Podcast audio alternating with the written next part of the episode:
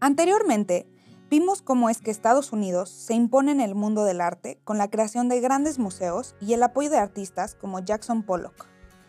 En este podcast les platicaré sobre las revoluciones culturales de los años 60 y cómo los jóvenes salen a las calles en señal de protesta ante una guerra devastadora, la guerra de Vietnam.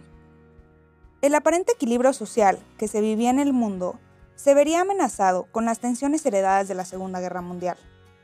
Por otro lado, la llamada Guerra Fría entre la Unión Soviética y Estados Unidos, con tal de imponer respectivamente su poderío, da como resultado la conquista espacial, que es un ejemplo de esta competencia entre ambas potencias. Un hecho devastador de este irracional deseo de poder estallaría en Vietnam desde 1955 hasta 1975. Durante todo este tiempo, se enfrentaría la región norte de aquel país contra la del sur.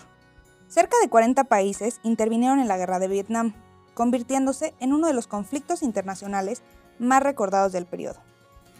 A inicios de 1964, el presidente de los Estados Unidos, Lyndon B. Johnson, dio su visto bueno para que Vietnam del Norte fuera bombardeado por las tropas norteamericanas. Este hecho marcó el inicio de la guerra, aunque las hostilidades ya habían comenzado mucho antes.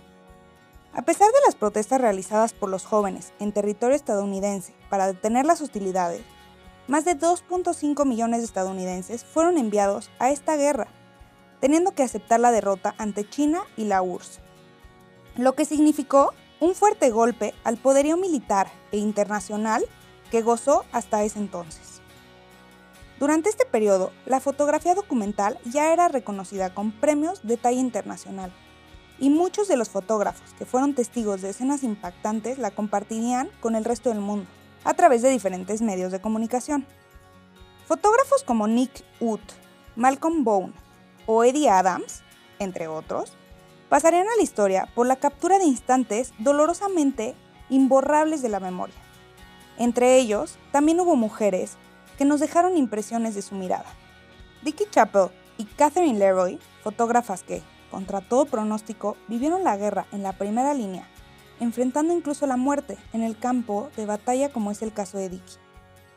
Al revisar este momento del siglo XX, podemos ver que las tensiones políticas y sociales han sido una constante.